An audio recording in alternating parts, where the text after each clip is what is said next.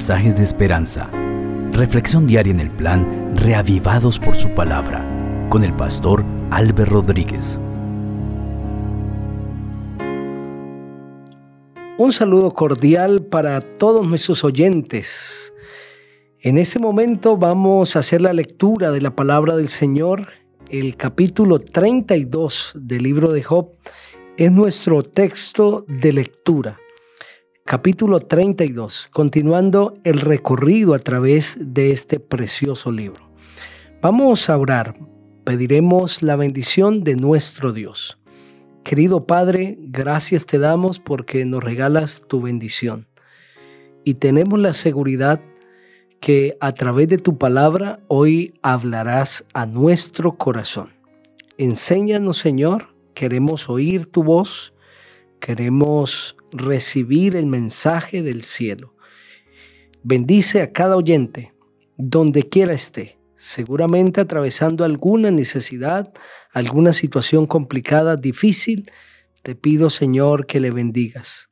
En el maravilloso nombre del Señor Jesucristo. Amén.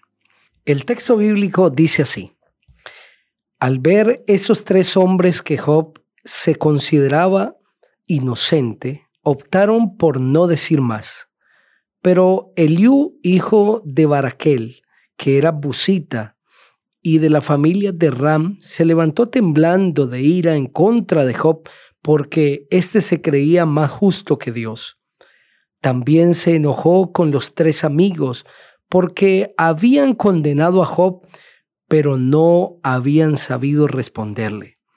Como los amigos de Job eran mayores que él, Eliú había guardado silencio, pero finalmente se enojó al darse cuenta de que ellos no hallaban cómo responder y armándose de valor tomó la palabra.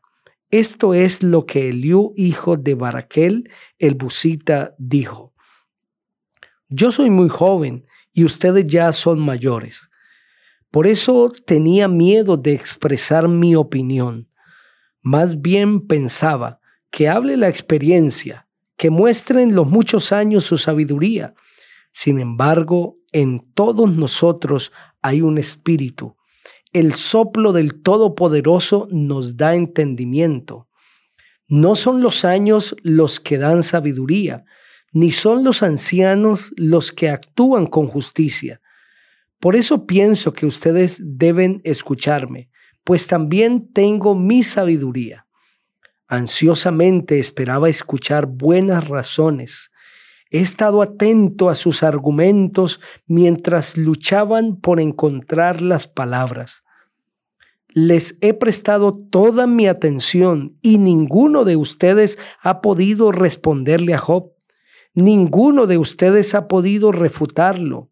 No me salgan con que consideran más sabio que lo refute Dios y no un simple hombre.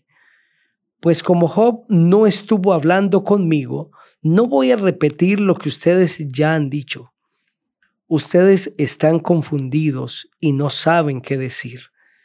No les vienen las palabras a la lengua. Seguiré esperando cuando sé que no van a hablar, cuando se quedan callados sin darle respuesta. Yo por mi parte voy a responderle, pues también tengo mi sabiduría mi pecho rebosa de palabras. En mi interior mi espíritu me apremia. Siento el corazón a punto de estallar, como vino en odre sin respiradero.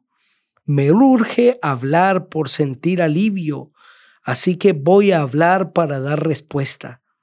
No voy a tomar partido por nadie, pues no acostumbro quedar bien con nadie. Francamente, no sé repartir lisonjas.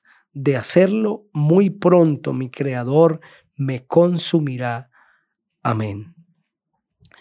A través de ese capítulo vemos la intervención de un joven que hasta este momento no ha hablado. Eliú, hijo de Baraquel, que era busita de la familia de Ram, que había estado guardando silencio y él mismo dice cuál es la razón. Como era el más joven de todos, esperaba que los más ancianos, que los mayores, fueran los que hablaran. Esto Eliú lo hizo en respeto a lo que él sabía que era correcto. Él sabía que debía dar la preeminencia a los adultos, a las personas de una edad más avanzada y que estos fueran los que tuviesen la respuesta, puesto que él confiaba en que en los años, en la edad avanzada, estuviese la sabiduría. Pero el versículo 1 dice qué fue lo que le causó la indignación a Eliú. Así dice el texto, al ver estos tres hombres que Job se consideraba inocente, optaron por no decir más.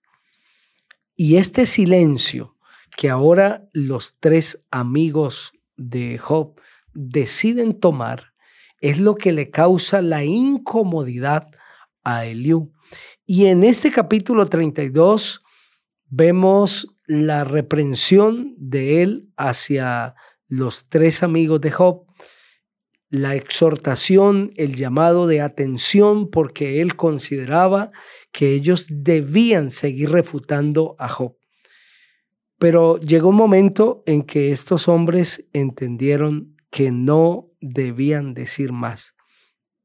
Posiblemente todos sus argumentos se habían agotado, posiblemente consideraron que este sería un discurso sin acabar, pero en este primer versículo y en la actitud de los amigos de Job hay una lección que nosotros debemos aprender. Hay momentos en que el silencio es lo mejor. Hay momentos en que guardar silencio y aparentemente quedar como perdedores es lo mejor para acabar con una contienda de discurso y de retórica. En este caso, los amigos de Job decidieron interrumpir el largo discurso de constantes controversias y decidieron guardar silencio. De acuerdo a Eliú, ellos decidieron guardar silencio porque se dejaron vencer por Job. Job está hablando no solamente del argumento, no está hablando únicamente desde el concepto teórico, sino que está hablando de, de su experiencia, de su propia experiencia. Por lo tanto, el argumento de Job es poderoso. Hay algo que no se puede rebatir. Pero la lección de los amigos de Job es muy importante. Hay momentos en que guardar silencio es la mejor manera de proceder. ¿Cuántos discursos, cuántas controversias, discusiones en el seno de la familia, en el trabajo, en el vecindario y en cualquier otro escenario podría quedarse terminada totalmente si tan solo una parte decidiera guardar silencio? No argumentar más Puede ser que se concluya que fue vencido y que ya no tuvo más que decir, pero es preferible eso a seguir la controversia. La esposa podría guardar silencio y evitar mayores insultos, una mayor equivocación, evitar em, emitir más juicios hacia su esposo o viceversa y la discusión terminaría.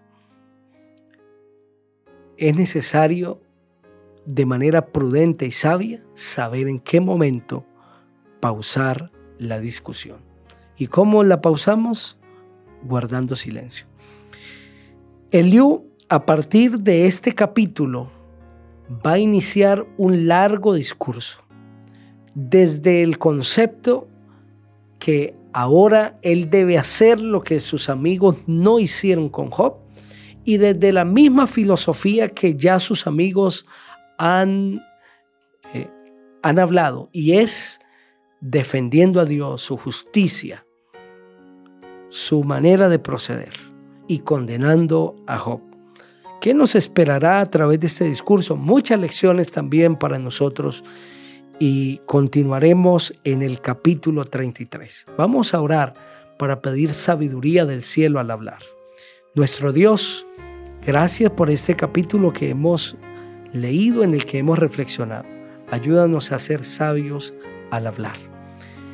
Y que estas lecciones que nos dejan cada versículo sean interiorizadas en nuestro ser de manera especial. La del versículo 1, saber cuándo pausar, cuándo guardar silencio para que una discusión termine. Danos la sabiduría, Señor. Ayúdanos a entender en qué momento el guardar silencio es la mejor manera de proceder. En Cristo Jesús. Amén. El Señor te bendiga.